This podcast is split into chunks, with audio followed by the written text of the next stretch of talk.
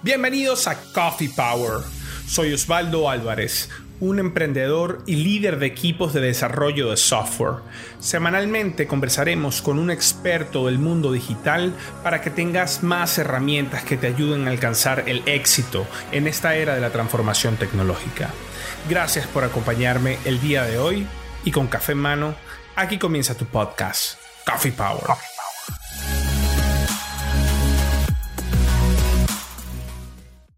Bueno, bienvenidos a otro episodio de Coffee Power. Hoy vamos a hablar de un tema un poco técnico, pero les va a encantar. Y el tema, ustedes se tienen que imaginar que en el sitio donde está el cloud, donde están los servidores, donde está el data center, donde está toda la infraestructura de todas las aplicaciones que utilizamos nosotros día a día, imaginamos que ahí metamos a un perro, a un mono, a un animal. Y ese animal comienza a tumbar servidores, a agarrar los cables, lo desconecta y comienza a empujar cosas y todo comienza a ser cortocircuito y se comienzan a apagar, a apagar, a apagar los servidores. Y cómo los equipos tecnológicos logran mantener las aplicaciones funcionando cuando todo eso está pasando. Ese tema, bueno, hay muchos que lo llaman una moda, hay muchos que lo llaman una profesión, hay gente especializada en el tema y se llama la ingeniería del caos. Chaos Engineering. Muchos términos le han puesto a, toda esta ciencia, pero yo en esta oportunidad quise traer a la persona que es experta del tema. Y esta persona se llama Yuri Niño, a la cual se las voy a mostrar en este momento.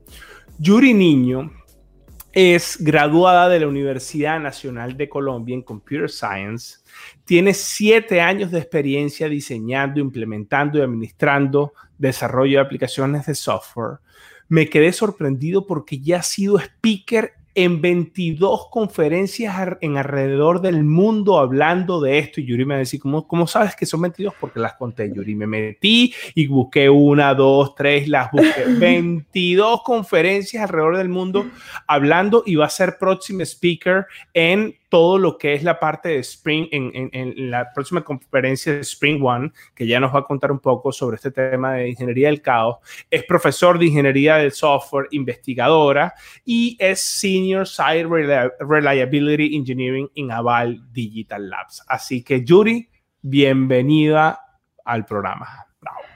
Bueno, hola, Os. Bueno, te voy a deciros, como te decía cuando trabajaba contigo, no, muchas gracias, tremenda presentación. Y gracias por haber ingresado y contado las, las, las conferencias. Eh, sí, hemos estado en, en, en varias conferencias al, alrededor del mundo. Empecé el año pasado en el, en el ScaleConf. Eh, tuve la oportunidad de hacer una presentación sobre este tema que me apasionó después de un de, de, una experiencia que tuvimos justo trabajando contigo. Eh, me encontré con la tecnología, más con la disciplina. Eh, empecé a leer un libro para resolver una mm, historia que teníamos en su momento, una historia de usuario. Y, y pues nada, después de eso, muchas personas se interesaron en el tema. Eh, me invitaron a participar en algunas conferencias, en otras yo apliqué y pues nada, en este momento es algo que me apasiona mucho, en lo que estoy pues trabajando, e investigando. Y, pues no, muchas gracias por la presentación y es todo un honor estar acá y un honor que me, me entrevistes tú, que pues te admiro muchísimo. No, el honor es todo mío, Yuri. Tú sabes que la admiración es mutua. Pero Yuri, entonces entremos en materia. Señor. ¿Qué es esto? Explícale a las personas que no tienen idea qué es la ingeniería del caos. Ok, bueno, pues esa presentación que tú hiciste es una muy buena analogía de, de lo que se hace en ingeniería del caos, pero bueno, si vamos a la definición formal que está en el sitio de Principles of Chaos, de, que es como un manifiesto que tenemos los ingenieros del caos, eh, pues básicamente es una disciplina de inyección de fallas sobre componentes de software, la definición dice que sistemas distribuidos, pero lo cierto es que eh, y distribuidos hago referencia a que tenemos varios componentes o microservicios que se encargan de orquestar una, la atención a una petición por, por un usuario. Pensemos, por ejemplo, que alguien quiere eh, pagar su recibo de la luz o pagar un servicio público. Entonces, pues, para que eso sea exitoso, pues pasa por varios eh, microservicios o varios componentes en una aplicación de software. Eh, esos componentes están expuestos a que algo malo pase durante ese journey. Entonces, lo que hacemos desde la ingeniería del caos es simular fallas eh, en esa comunicación o en el funcionamiento de alguno de esos componentes para eh, proveer estrategias de resiliencia. Entonces nos basamos en la ingeniería de resiliencia que tiene mucho más tiempo en la literatura y en la historia para eh, lograr que nuestras aplicaciones se recuperen solitas frente a un escenario de falla como el que describo. Entonces, de manera anticipada, inyectamos fallas en esos componentes.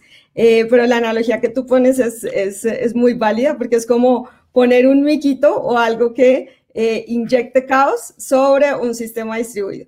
La definición nos habla de sistema distribuido de producción, pero podemos empezar en una aplicación, en un monolito, o sea, no necesariamente tiene que estar distribuido, pues una aplicación legada igual, y eh, no necesariamente eh, producción. También podemos empezar desde ambientes bajos y ambientes bajos hablo desde el computador, la máquina en donde el desarrollador está trabajando, o bueno, el ingeniero de desarrollo está trabajando.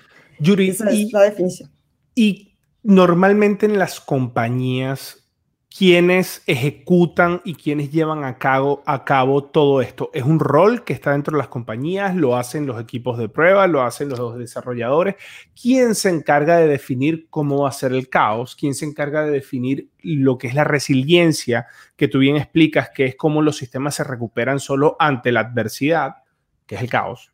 Eh, ¿Quién lo hace? Eh, pues mira que hay como un malentendimiento sobre nuestro rol como ingenieros del caos. La mayoría de las personas piensa que somos nosotros los que hacemos o ejecutamos esos experimentos. Y no, lo cierto es que el caos debe ser, o la ingeniería del caos, es una disciplina y en ese orden de ideas debería ser algo que nos preocupara a todos los roles involucrados en la construcción de un producto de software. Y entonces estoy hablando de los ingenieros de desarrollo, eh, creo que ellos son los más, o los ingenieros de software son quienes eh, pues conocen el sistema, conocen su arquitectura y son quienes en ese caso tendrían la misión de inyectar los experimentos. Eh, por temas de, de, que hay una asociación con el tema de pruebas, los ingenieros de QA, los ingenieros de pruebas tienden a ser las personas que más se interesan en este tema, pero lo cierto es que cualquiera de los roles que están involucrados en la construcción del software, y hablo de ingenieros de desarrollo, ingenieros QA, ingenieros mobile, backend, frontend, full stack, eh, cualquiera de esos roles eh, la responsabilidad, adoptando una disciplina, adoptando la ingeniería del caos en una organización, de hacer la inyección de estos experimentos. En cambio, nosotros, los ingenieros del caos, lo que hacemos es más un tema cultural, un tema de, promover la disciplina dentro de la organización, de proveer métricas, de hacer evangelización. Y, y, bueno, pues ahorita particularmente en lo que yo hago, por ejemplo, en un Game Day, es sentarme con el equipo de ingeniería a entender su arquitectura, a enseñarle la disciplina, a enseñarle a, diseñar los experimentos, porque, bueno, tal vez no lo mencioné en la definición, eh, la ingeniería del caos está basada en el método científico, entonces lo que hacemos son experimentos basados en el método científico. Probemos hipótesis y las validamos o las refutamos. Entonces, eh, les enseño yo esa metodología, las herramientas que están disponibles en el mercado para hacer eh, ingeniería del caos, pero son ellos quienes, eh, digámoslo así, lanzan el ataque, quienes leen un tablero con una herramienta de observabilidad y quienes también finalmente construyen el postmortem, acompañados y liderados por nosotros, pero es una responsabilidad o una disciplina que debería ser adoptada por todos los roles involucrados en la construcción de un producto. Yuri, y Mire, yo he leído mucho sobre el tema em, y también he visto que, hay gente que dice que esto simplemente son palabras lindas o, la gente pues, que crea la polémica ¿no? alrededor de todo esto. Pasa lo mismo con Agile y con distintas áreas nuevas de, de todo el proceso de desarrollo de software. ¿Cuál sería tu respuesta a esas personas que dicen que esto simplemente son palabras lindas? ¿Tú crees que esto realmente puede ser un rol que las organizaciones puedan tener dentro de su estructura? ¿O crees que simplemente eh, una metodología o algo que todo el mundo tiene que tener en la cabeza? Sí, mira que yo, eh, y en algún momento he tenido la misma preocupación de que sea algo pasajero. Eh, pero no, eh, mi respuesta ante eso es que, pues sí, estamos en una etapa relativamente temprana y más en la, en la comunidad en español y pues en donde yo me desenvuelvo actualmente, pero lo cierto es que ya se, ha probado, se han probado los beneficios de aplicar ingeniería al caos. En este momento, por ejemplo, hay un banco en el mundo, no sé si hay problema con mencionarlo, Capital One. Puedes mencionar todo lo que quieras. Ah, bueno, eh, genial. Capital One es, un, es el primer banco en el mundo que ya está aplicando ingeniería al caos. Eh, hice una publicación en el último libro de Chaos Engineering que se publicó en abril, en donde mostraron los beneficios de pensar en la falla de manera temprana y de aplicar las estrategias de resiliencia. Yo sé que los desafíos son grandes, que probablemente, por ejemplo, en mi caso, estoy todavía en una etapa en la que lo que estoy haciendo son charlas y contándole a la gente de la metodología y puede que la gente me diga, bueno, pero ¿y en dónde está la demo? ¿En dónde está la, demostración pues de que funciona? Creo que los resultados se van a ver a futuro y sobre todo cuando logremos eh, medir, por ejemplo, la resiliencia y el nivel de resiliencia. Ya hay un desafío con el planteamiento de las métricas. Entonces, yo, yo tengo mucha esperanza en que sí sea una práctica que adoptemos todos. Me imagino en el futuro el rol involucrado dentro de los equipos de desarrollo, considerando que ya Capital One, Slack, por ejemplo, Netflix, que pues fue quien eh, nos como que nos, nos, dio las bases y quien ya se llevó el, el crédito de la, de la metodología, han probado que funciona y que funciona en la medida en que sus componentes logran ser más resilientes si las personas involucradas en su construcción tienen una consideración en la falla. Pero eh, sé también que los desafíos son grandes y para que a futuro logremos tener algo como caos como servicio, por ejemplo, o que eh, el rol sea el que tenemos hoy como el que tiene un ingeniero QA o un ingeniero mobile dentro de un equipo de desarrollo. Sé que allí todavía hay mucho desafío y hay todavía muchas, eh, muchos pensamientos que, que modificar y que, que, cambiar dentro de las organizaciones, pero pues eh, ahí está lo interesante. Y mi respuesta sería, eh, yo le veo mucho futuro y veo que eh, eh, en un tiempo, no, no, no, me atrevería a decir cuánto, pero sí en un tiempo el rol va a estar eh, inmerso dentro de las organizaciones y incluso acá en Colombia, en donde yo trabajo. No, y mira, es que la gente entra en pánico cuando WhatsApp, por ejemplo, deja de funcionar. La gente a veces, yo digo, ustedes no se preguntarán cómo Google funciona por dentro, o sea, cómo esto siempre puede estar online y cómo siempre puede ser tan rápido y cómo muchísimas cosas que suceden en esos sistemas siguen funcionando. Y bueno, tú tienes la gran respuesta a todas esas preguntas que la gente se, tiene siempre. Ahora te pregunto, si una compañía no ha experimentado sobre esto, no conoce mucho, no sabe por dónde comenzar, ¿qué le recomiendas tú? Bueno, eh, mi primera recomendación es acercarse a la literatura y a la información que está disponible en la web. Eh, Gremlin, una, la compañía más importante en el mundo que provee servicios de consultoría en ingeniería al caos, ha hecho un trabajo maravilloso disponiendo recursos en la web. Entonces, mi primera recomendación sería como acercarse a esa documentación, inscribirse en un Slack que tenemos. Eh, cuando yo empecé hace eh, tal vez ya dos años, eh, a leer sobre la, sobre la disciplina. Éramos cerca de 200 personas en el grupo de Slack, hoy somos casi 6.000. Eh, todos muy interesados en los temas de ingeniería del caos, porque pues allí hay, hay como varias ramas finalmente en las que uno se puede, en las que podría terminar como especializándose. Está el tema de... ¿Cómo, cómo nos inscribe, Yuri? Cuéntanos cuál es, cuál es la dirección, cómo la gente entra. Ok, es, es Engineering, eh, perdón, sí, chaosengineering.slack.com. Digitan eso en la web y ahí aparece la, el, el, formulario pues, de solicitud para, para inscribirse a este Slack. Si no, pues buscando en Gremlin, entrando a la página de Gremlin, en el footer también está disponible la URL para que puedan acceder directo al, al Slack. Em, si no, pues también, por ejemplo, me podrían escribir a mí y les puedo dar como los datos para, eh, para que puedan entrar a este Slack. Em, entonces, pues esta allí es la primera aproximación que yo haría. La segunda, eh, y pues fue como empecé yo, eh, leyendo los libros, leyendo los dos libros de Chaos Engineering, el que se publicó en el 2018 por el equipo de ingeniería de Netflix, que pues finalmente, como lo comentaba, fue quien eh, fundó pues las bases para lo que tenemos hoy como ingeniería del caos. Entonces, el primer libro de Cassie Rosenthal, Nora Jones, Aaron, Lorin, que hacían parte del equipo de ingeniería en, su momento en Netflix, y Cassie Rosenthal y Nora Jones, que escribieron el último libro que salió en, en abril y que tiene un compilado de experiencias que vienen de Capital One, de Slack, de Microsoft, hay, hay, otro capítulo dedicado a ellos. Entonces ahí nos están contando eh, como ya casos de estudio particulares y experiencia particular que podría ser pues de mucho beneficio para una organización porque pues es una visión desde las organizaciones sobre cómo aplicar ingeniería del caos y los beneficios que trae a corto y largo plazo la, la disciplina y la aplicación de la metodología. Eh, esas serían como mis recomendaciones de inicio. También, eh, pues algo que me gustaría mencionar es que la definición dice que em, eh, deben hacerse los experimentos en producción, como los hace Netflix, por ejemplo.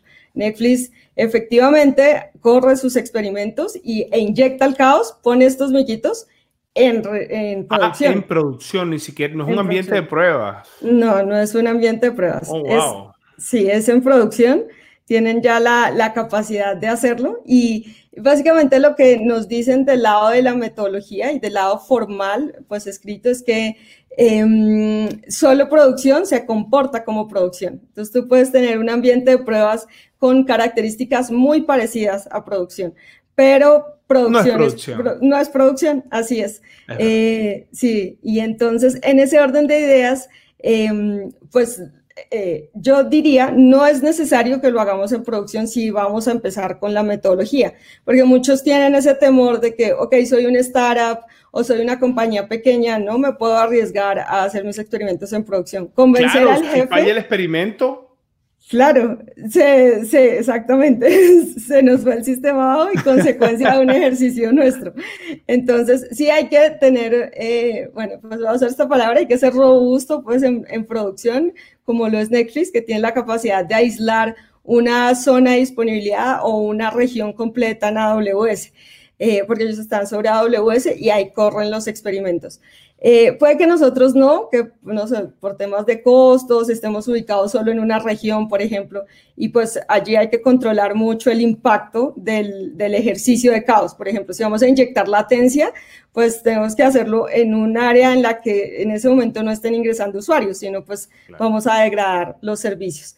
Em, pero mi recomendación en ese caso es, no importa si uno es una startup, no importa si uno es una compañía pequeña, no importa si nuestra aplicación no está en cloud, si está on-premise, y on-premise digo allá en los servidores eh, clásicos como los que manejábamos hace en el data center. En el data center, sí. Igual muchas compañías funcionan así. Eh, ahora, por ejemplo, con el tema del día sin IVA, eh, esos temas se, se, se, pues, se conocieron sobre quiénes estaban en cloud, quiénes no, en fin.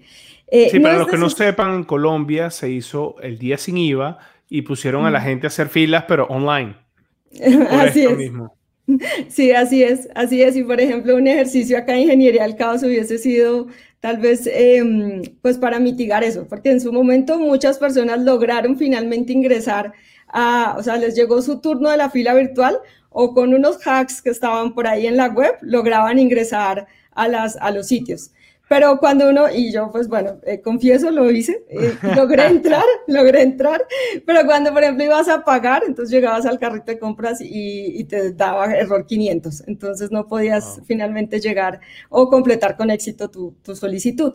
Em, pero entonces mi recomendación ahí es solo empiecen. O sea, creo que, y eso es algo que eh, pues aprendí, por ejemplo, contigo, aprendí con, pues, con, con la experiencia que tengo. Hay que empezar, hay que empezar por algo. Eh, el primer paso siempre es, y, nos vamos a equivocar mucho al comienzo, nos vamos a estrellar, probablemente nos vamos a cansar eh, de intentarlo, pero si damos el primer paso, si lo intentamos, si consideramos la falla y si estudiamos y vemos cómo a otros les ha funcionado aplicar la disciplina, pues con seguridad a corto y a largo plazo vamos a ver los beneficios de, de pensar en la falla de manera anticipada. A mí, eh, más el, pues lo que he aprendido en términos de, de las herramientas, de, de los ataques que, que, generamos, de las inyecciones de latencia, de indisponer, por ejemplo, en un, en, en un clúster, un nodo que esté en un contenedor, ese tipo de cosas. Eh, pensar en la falla me ha ayudado muchísimo, no solo para resolver estos desafíos técnicos, sino también en temas personales en temas de que, pues nada, eventualmente nos vamos a equivocar y a fallar y está bien, porque pues es natural que pase.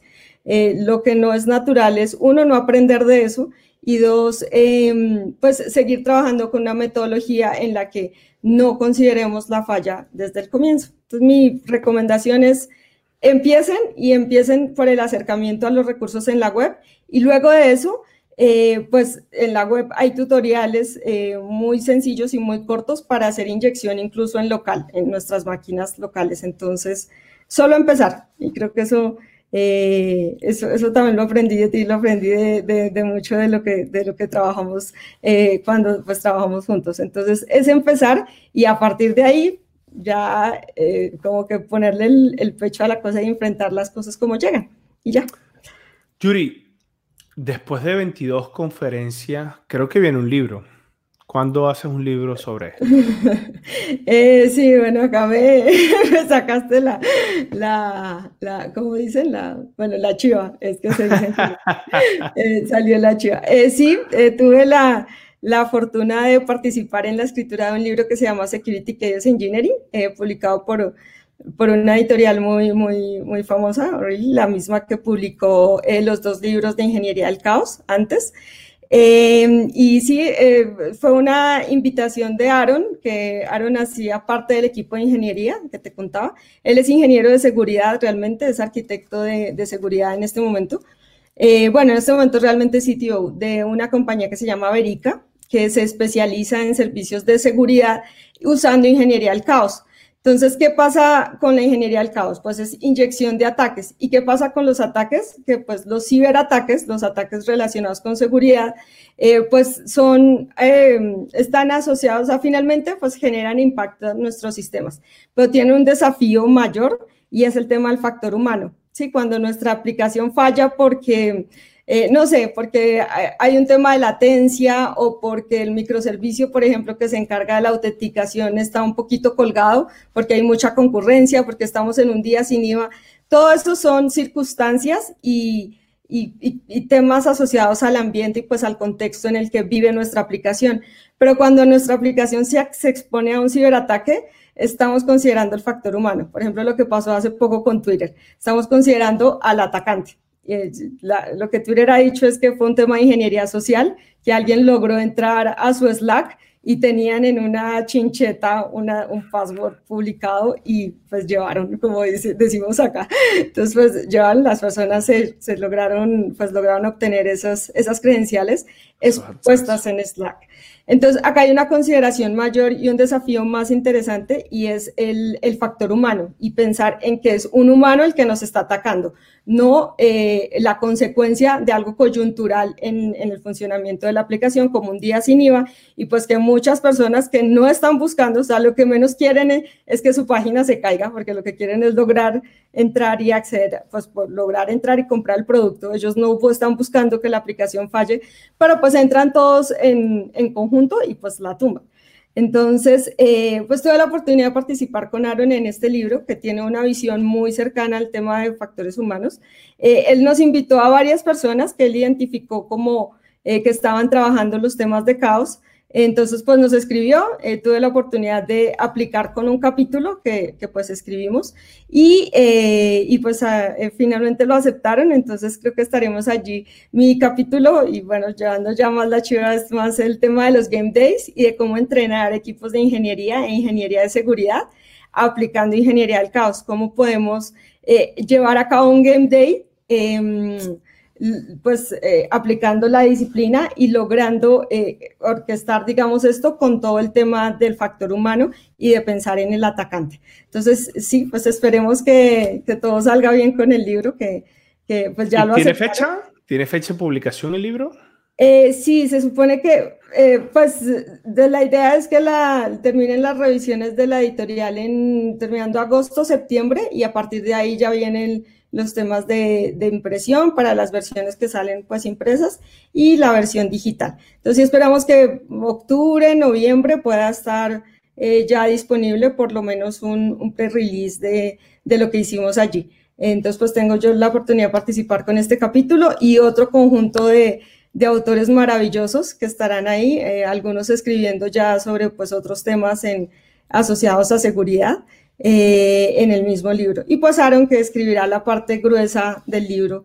Va a funcionar muy parecido al último que salió de Ingeniería al Caos, en el que pues casi Rosenthal y Nora Jones escribieron la parte gruesa del libro y luego vinieron estas compañías con capítulos cortos acompañando desde su experiencia el libro. Pues esperemos, cruzo los, los dedos para que eh, todo fluya bien, pero pues de momento sí ya el capítulo está aceptado. Qué bueno. Yuri, Muchas gracias. Y te pregunto, en toda esta eh, ciencia, metodología, área de ingeniería del caos, ¿existe ya algunas herramientas, algún framework, algunos tools que los developers puedan usar para hacer estos experimentos? o, es algo más teórico y filosófico por ahora?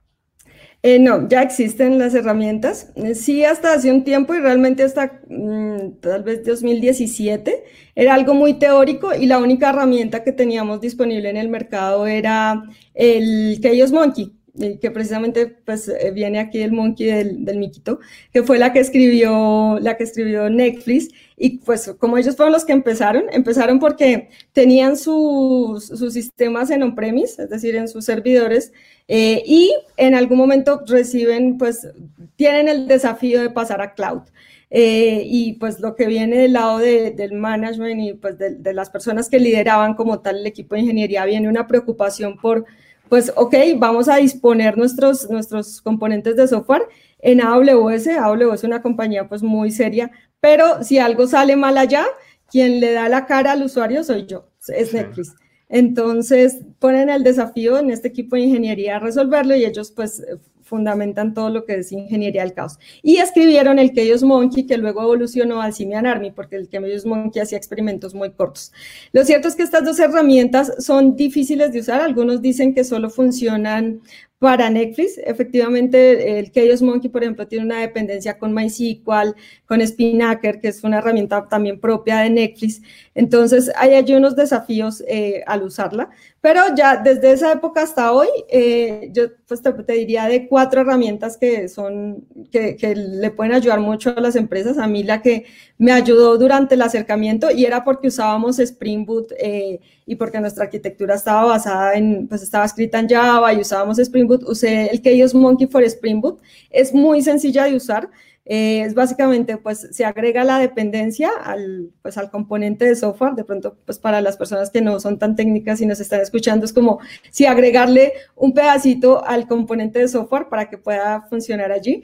Se hace la configuración, le digo, quiero inyectar latencia de 10 segundos. Entonces, cada vez que alguien, por ejemplo, ingrese a la aplicación a pagar su recibo de la luz, se va a demorar 10 segundos más en que la aplicación le responda. No va a ser algo inmediato como si la aplicación estuviese funcionando bien.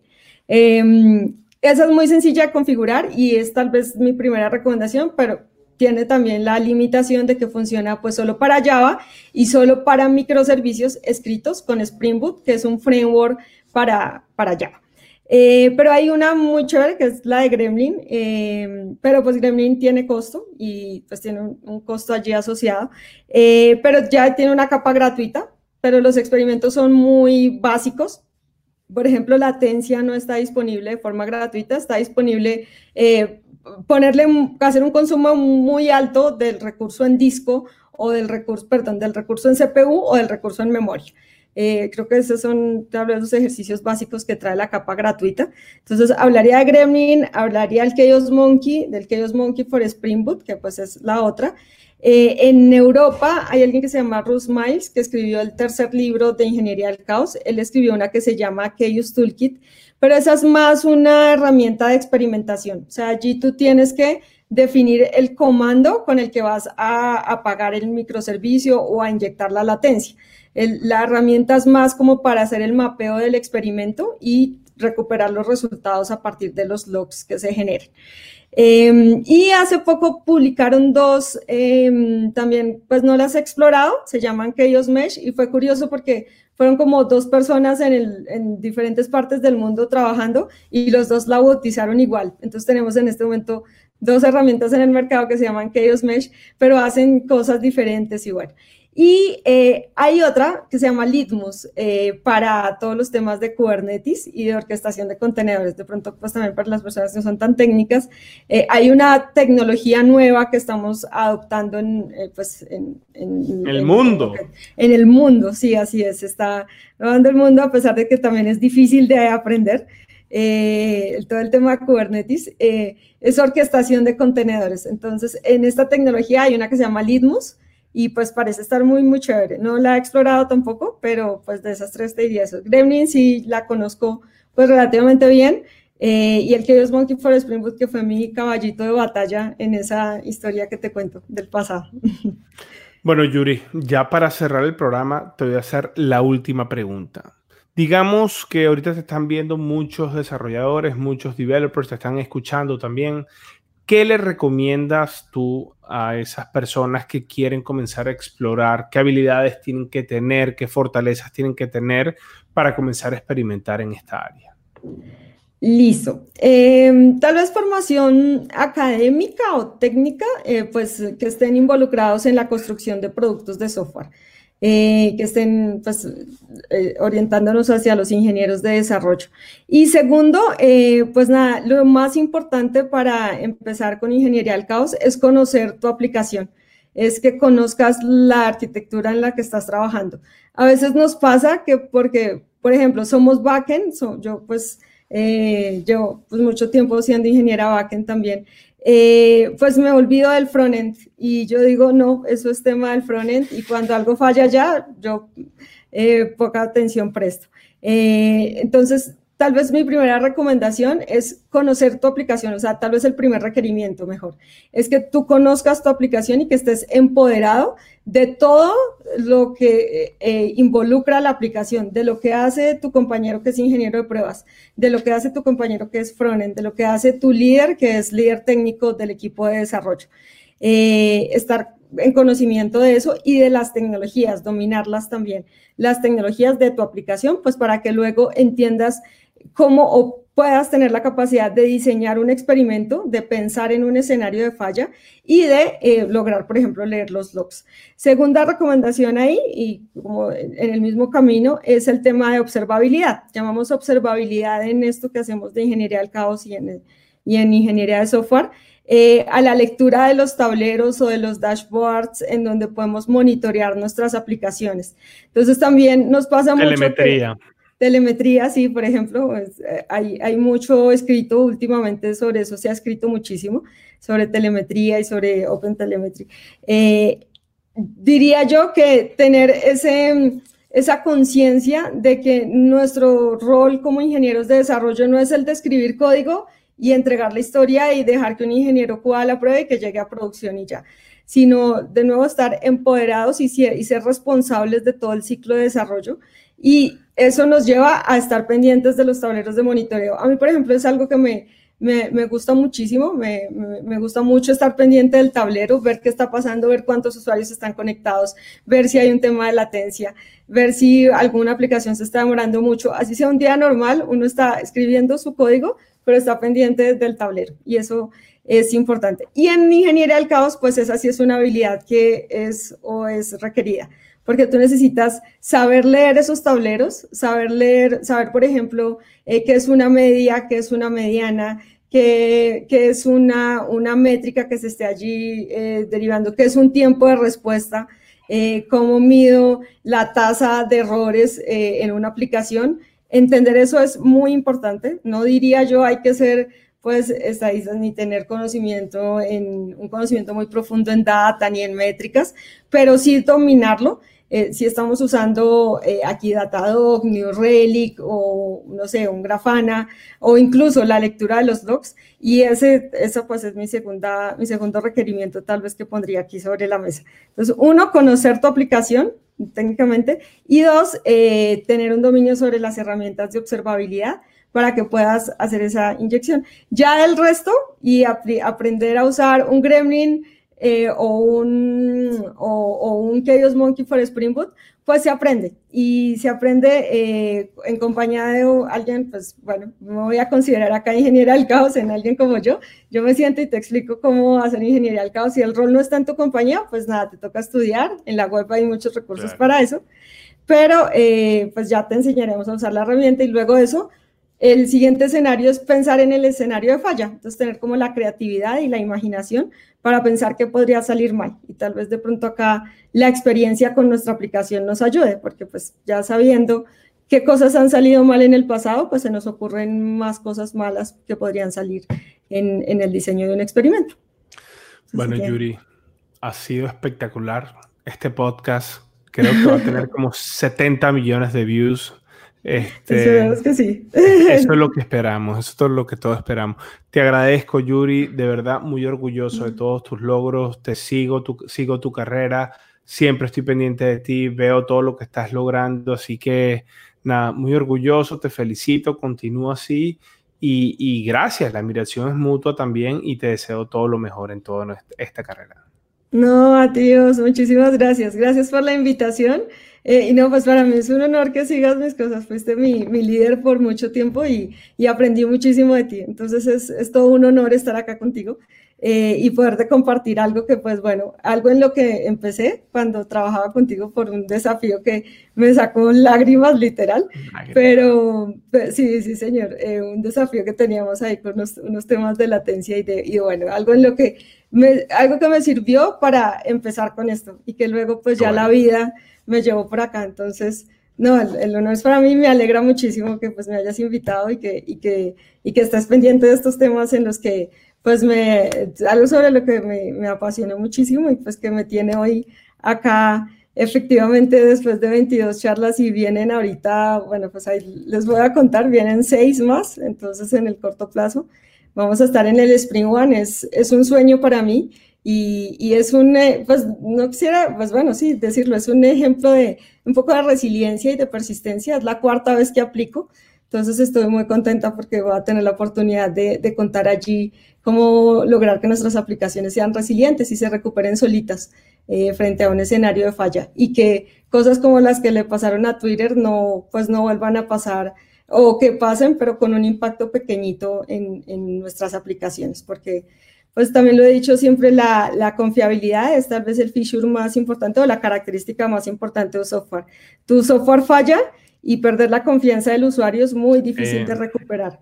En un mercado, sí, en un mercado en el que estamos, en el que quieres comprar una nevera un día sin IVA y entras a un sitio que la vende y no puedes entrar, vas muy fácil al otro y con seguridad ese es un cliente que eh, va a ser difícil que vuelva. Perdiste, sí. Que perdiste. Entonces, pues espero que haya podido ser útil lo que les compartí. No, claro que sí, es, es, muy útil. Y muchas gracias, Yuri, por estar acá. No, señor, con todo el gusto. Siempre con todo el gusto.